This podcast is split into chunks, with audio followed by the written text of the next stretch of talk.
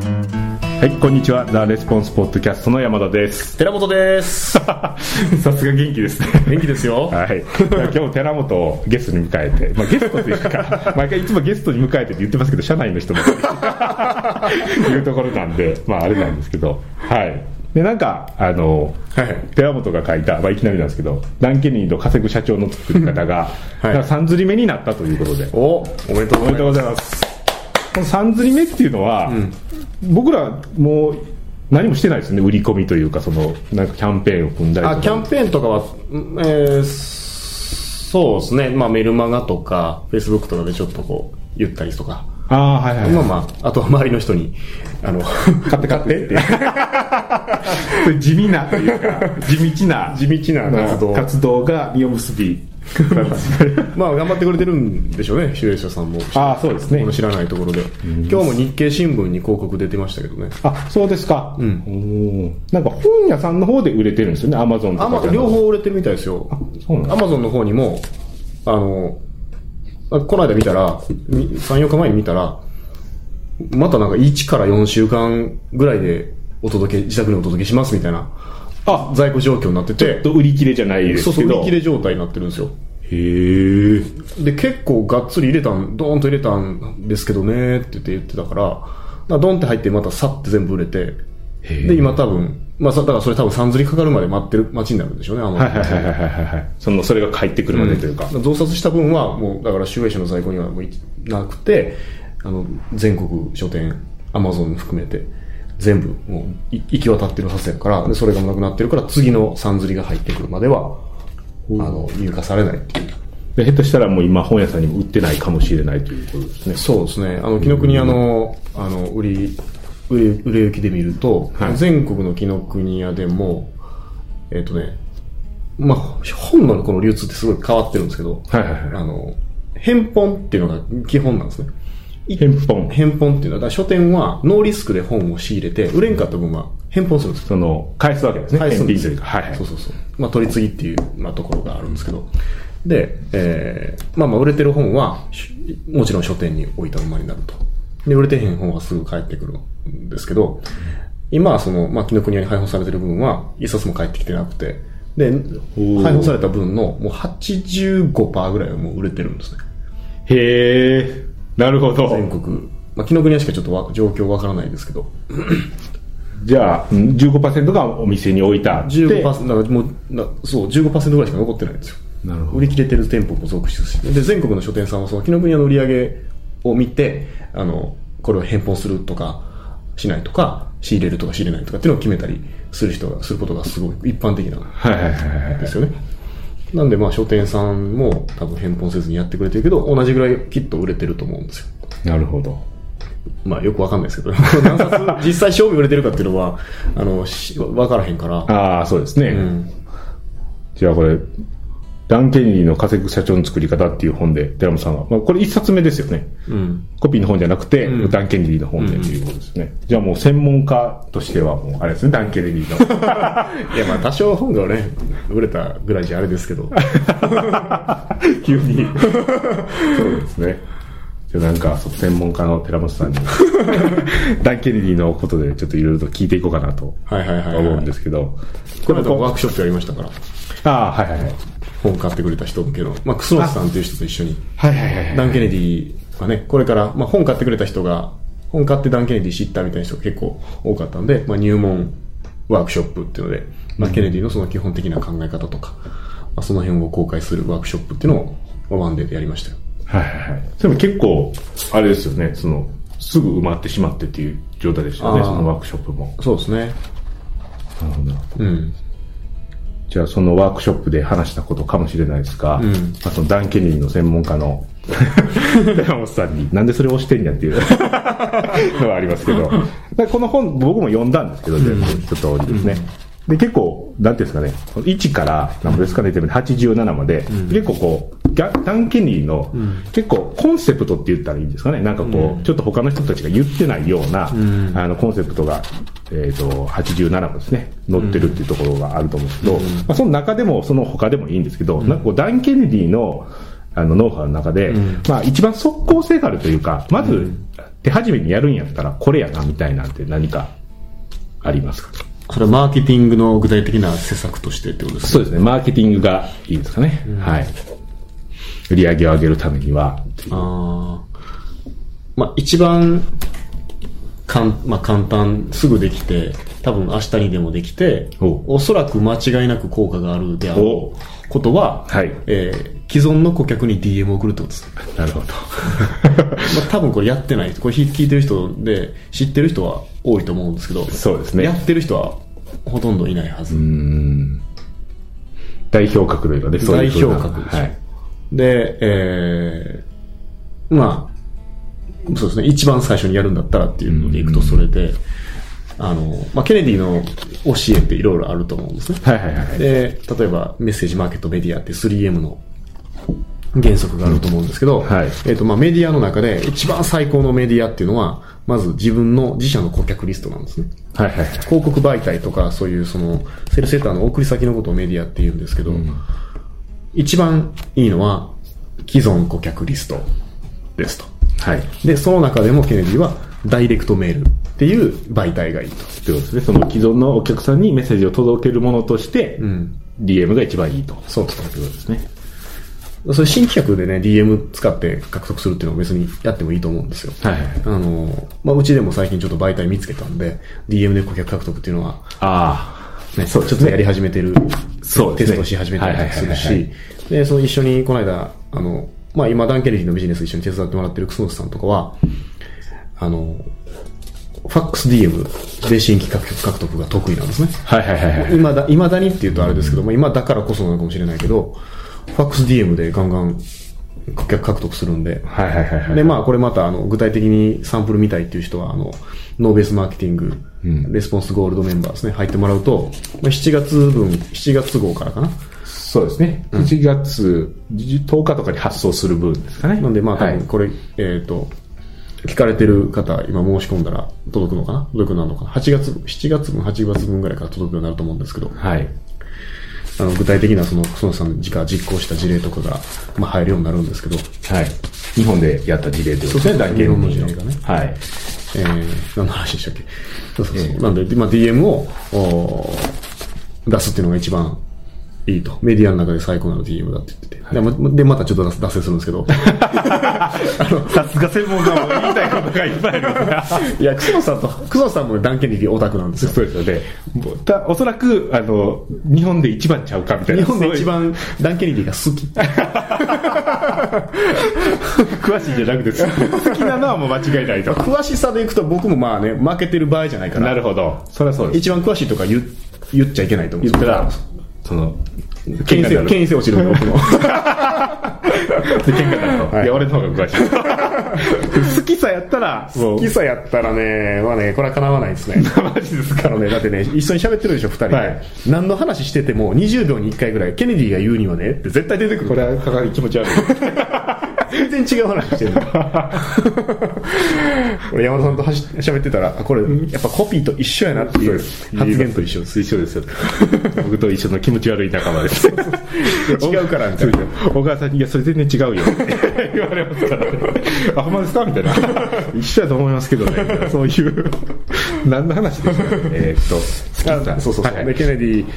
ィでそのなんていうかな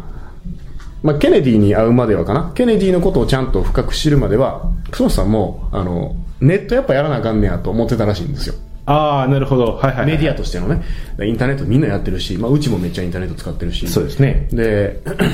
まあまあ、やっぱ効率的じゃないですか。そうですね。まあ、ある意味ほったらかして結構いける部分もあるし、まあ、完全手放しじゃないけど、ちょっとしたチューニングだけのメンテナンスでもある程度いけるような、あのステージに持っていくことって可能だと思うんですけど、で、全国区証券やし、みたいな。っていうのがあって、やっぱネットやらなあかんなと思ってたらし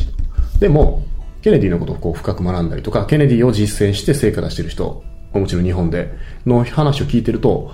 あれこれネット別にやらんでいいんちゃうんっそていううですいうことに気づいたらしいです。で、それでもうインターネット捨てたんですよ。おー結構大胆な決断ですよね。まあ、ややらなあかんと思ってたから、まあ、や別にがっつりやってたわけじゃなかったから。で、それで捨てたところ、めっちゃその業績がドンって伸びてなるほど、収入も増えたと。まあ、今ネットに詳しい人と組んでやってはいるんですけど、ああ、なるほど、なるほど。まあ組んでやってるけど、別に、それは、なんていうの、掛け算がね、き聞くっていうだけで、補填し合えるっていう、相互相互依存でやってるだけで、そうですね。お互いにとっていい面を、ね、そうそうそうやってるだけですもんね。うんで、それで、まあ、メディアとしてのオフラインのメディアですね。はいだから、ファックス DM とか、まあ普通のダイレクトメール、あの、郵送で送るダイレクトメールですよね。でそっちの方に行くようにしたという話をしてました。なるほど。なので、その、まあ、まずそのケネディの一番、あーまあ、3M のメディアの部分でいくと、既存客かつダイレクトメールだと。なんでホームページ作って広告とかやらなくていいです。と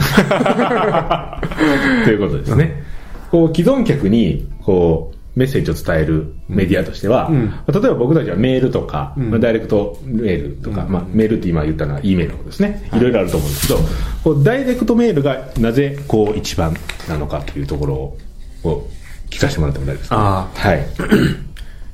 あ、あのーまず早い。早い。多分今日作って明日発送できるでしょ。ああ、はい、そうですね。うん、発送できるでしょ。ほんで、今、あの、よく考えてみればわかると思うんですけど、自分のところの、あの、E メールのメールボックス、受信箱見たら、1日何通メール来てんねんって話。そう ですね。100は超えてる100は余裕で絶対超えてますよね。で、メールアドレスもいっぱい持ってるし、そうですねね。ちゃんと全部開いてチェックするかっていうと、まあしないですね。メインがあって、あとはもで、メインのアドレスも知ってる人しかやり取りしないじゃないですかう。。そう ですね。うん。やし、メールって開いてる時の集中力とか、まあ、ネットもそうですけど、オフライン、あ、オンラインのその集中力ってめちゃめちゃ低いと思うんですよ。メールなんかパッて見て、だって、もう、何秒とかの世界で、返信返したりとか、無視したりとか、件名だけ見て捨てたりとかっていうのって普通にやありますよねやりますよね、と。まあ、まず、じゃあまずその数がめちゃめちゃ多いですよね、と。送られてくる。でも、自分のところの住所って言えば基本一つ。あるいはまあ、あの、仕事場と家と、まあ二つぐらいそが。れぐらいですよね。うん。メールアドレスみたいに5個も6個もないと。ない、ない、ないし、その自分のところの、その、家の受信箱ですね。なんていうんじゃっけ。えーポストですかポスト。マジですか ポストで弁護な郵便受けみたいなところは、郵便受け。郵便受けですね。ポストで、あ、ポストじゃ ない。郵便受けですね。郵便受けの方もポストは出す方でしちゃんとチェックするでしょ。た。はい、そうですね。これ来てる来てない来てる来てない。あはいなんか来てる。あ、これ見ようとか、これ見ないとか。で、その振り分けっていうのは、メールボックス振り分けるよりも、全然慎重にやりますよね。はいはい、そうですね。うん。で、そもそも通数そんな来てないから、ダイレクトメールなんかほとんど来ないでしょ。で、僕らが言ってるような、いわゆるダイレクトレスポンス型の DM なんていうのはほとんど来てなくて、大体その請求書とかばっかりですよね。そうですね。うん。あと、なんかこう、なんていうんですか、こう、勝ったところから、なんか、なんていうんですかね、かこの案内状じゃないですけど、なんかこう、商品のことが書いてあるのか、ないのか、みたいな、こ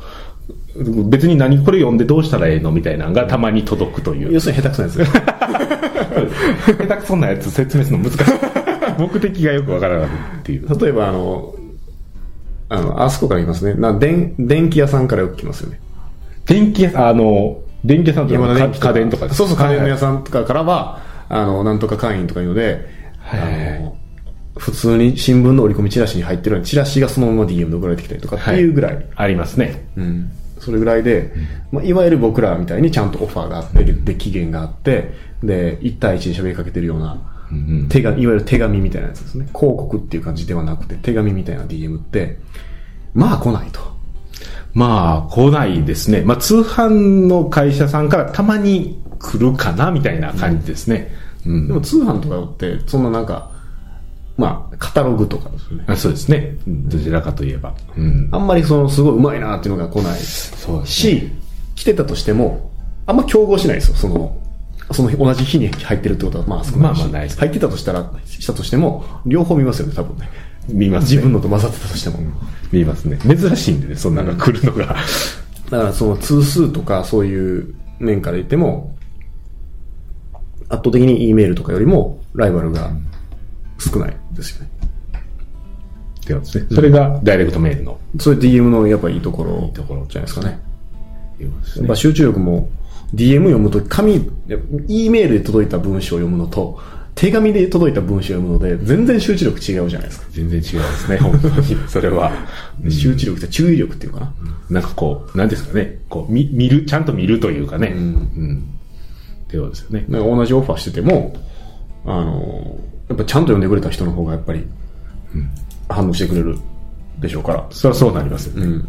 で僕たちも結構ね、あの、E メールで散々こう告知もして、散々こう、こう、こうですよ、こうですよ、ああですよっていろんなこと言って終わって、ダイレクトメール送ると、 ちゃんと答えてくるという、いうことですもんね。そもそも E メール読まれてないんですよね。そういうことですよね。うんしかもね、スパム、スパム E メールっていうのがよく来ると思うんですけど、はいはい迷はい惑 E メール。はいはい迷惑 DM ってあんま来ないでしょ。ないですね。だから DM 送ってるってだけでね、やっぱちょっと信頼感があるんですよね。E メールがやっぱ、あの、参入障壁が低いから、誰でも送れたりすると。でも DM 送るのって一通何十円、何百円ってかかるので、えーまあ、そこである程度フィルタリングされてるから、まあ、ある一定のそのメディアの信用力みたいなのも、まあ、あると思いますね。適当なもんいっぱい送ってしまうと、まあ、普通に損しますもんね。その、あ、迷惑メールみたいなの別にね、こう、送るのほとんどタダなんで、適当なの送ってみたらね、別にっていうことですけど、ってことですよね。なるほど。じゃあそこ性あるのはやっぱり既存のお客さんに DM でメッセージを送るとすいうことが一番ってことですね。はい。じゃあ逆になんですけど、はいじゃあこのビジネスをやっていく上で、まあ、5年とか10年とか、まあ、ずっとやっていきたいと、長期的にやっていきたいということを目指すというかですね、そういうことをやっていくということであれば、まあ、断言の中のこのコンセプトが役に立つよ、一番これが役に立つよみたいなっていうのはありますかね。あーあの、あれですね、顧客との、お客さんとの関係性をキープするっていうことに対して、時間と労力とお金をちゃんと投資するっていうことだと思いますね。なるほど。群れを育むっていうはいはいこ。とですよね。断言が群れ。その群れっていうのはお客さんの、自分の既存のお客さんたち。そうそうそう。ね。例えばその関係性って言うじゃないですか、はい権利でよく言ってると思うんですけど、はいその関係性を育むために、例えばどういうことをそしたらやっていったらいいんですかね。例えば一番、一番、えー基本的で一番抜けてるのが、頻繁に連絡を取るってことですね。なるほど。忘れられると関係性もクソもないんで、はいはいはいずっとこっちが片思いしてるだけになるんじゃないですか。あのお客さんよかったよね、とか。 社内で喋ってるっていう。向こうはもう何のこっちゃ忘れてるみたいな。うんまあね、あの、まあこれ聞かれてる方も、あの、自分が、まあ、ほとんどね、売り手であり買い手であると思うんですけど、はいはいはい買い手の立場に立った時に、あの、ほとんどね、どこのお店で買い物したとか、どこの会社と取引したって覚えてないですよ。うんまあ、ふまあそうですよね。まあ、例えば、まあ、ね、その会社名とかまで覚えてる人って、まあまあ普通、まあほとんどいないですよね。特にネットで買ったお店の名前なんか誰も覚えてない。 誰も覚えてないです ね。全然覚えてないでしょ覚えてないですね。だって普通に朝起きて、まあ、夜家帰るまでの間に何個の会社と取引取引してるっていうか何個の会社に対してその買い手の立場でやってるかっていう話でしょそうですね。1円も使わへんとかもないですもんね。基本ないまあいろんなとこでちょっとずつね、コンビニとか行って買ったりとかいろいろしますもんね。普通に生活していると。 どこで何買ったすら覚えてないでしょ 興味ないです。物語に入ったらもうね、うん別に何でもいいですもんね。でしかもその自分の今日僕あの美容室行ってきたんですけど髪を切ってきたんですけど、はいはいはいそれも髪伸びてきた時しか思い出さないですよその美容室のことを普通は、あまあでもそうですね。もうそりゃそうやな。でもそれいかなあかんなっていうその自分のこうなんていうかタイミングが来た時に、んあそこ行こうかってこうなるっていうだそうけでそうすそうもんそうね。だだいたい買い手のタイミングなんですよね、でその時に思い出してもらえればいいですよまだ、まあだってですね。でも普通思い出してもらえない、その例えばネットとかで特に ね、ま前行ったとこ、 どどこみたいなね、 絶対無理ですよね、同じとこ行くのが、もし欲しくなったとしても。そう。だから一番やっぱり基本的で、一番忘れがちなのは、頻繁に連絡を取るってことですね。やっぱり結構仲いい友達でも、ね、こうずーっと連絡取ってへんから、まあ、それでもね、ものすごいこう仲いい状態で会える人もいますけど、普通はね、ん連絡取り続けてる人の方がやっぱり、ねん仲いいっていう状態を保てますよね。関係性がやっぱり、で、これは、えっと、何やったかな。多分7つの習慣かなんかなんですけど、はいはい頻繁に会うってことは、信頼残高の預け入れであると。あ、会うことそれ自体がってそいれうこそのとものだけで。なるほど。なので、まあ実際にそのお客さんに頻繁に会えればベストですけど、まあ現実的じゃないから、じゃあその代わりに、例えば僕らがやってるみたいな日刊メルマガやるとか、でたまに解放誌もやってますよね、月1回。必ずそうですね送ってたり送ってまとすかねね。するし、まあ DM も結構届くと思うんですけど、あの、やっぱ頻繁にコンタクト取るっていうことだけで、あ、この会社ちゃんと、あの、自分の、自分がお客ってことを覚えてくれてるんだなっうん。ていうふうになるんで、それだけで信頼残高がたまたまっていくんです。今週のレスポンスポッドキャストはここまで。来週もお楽しみに。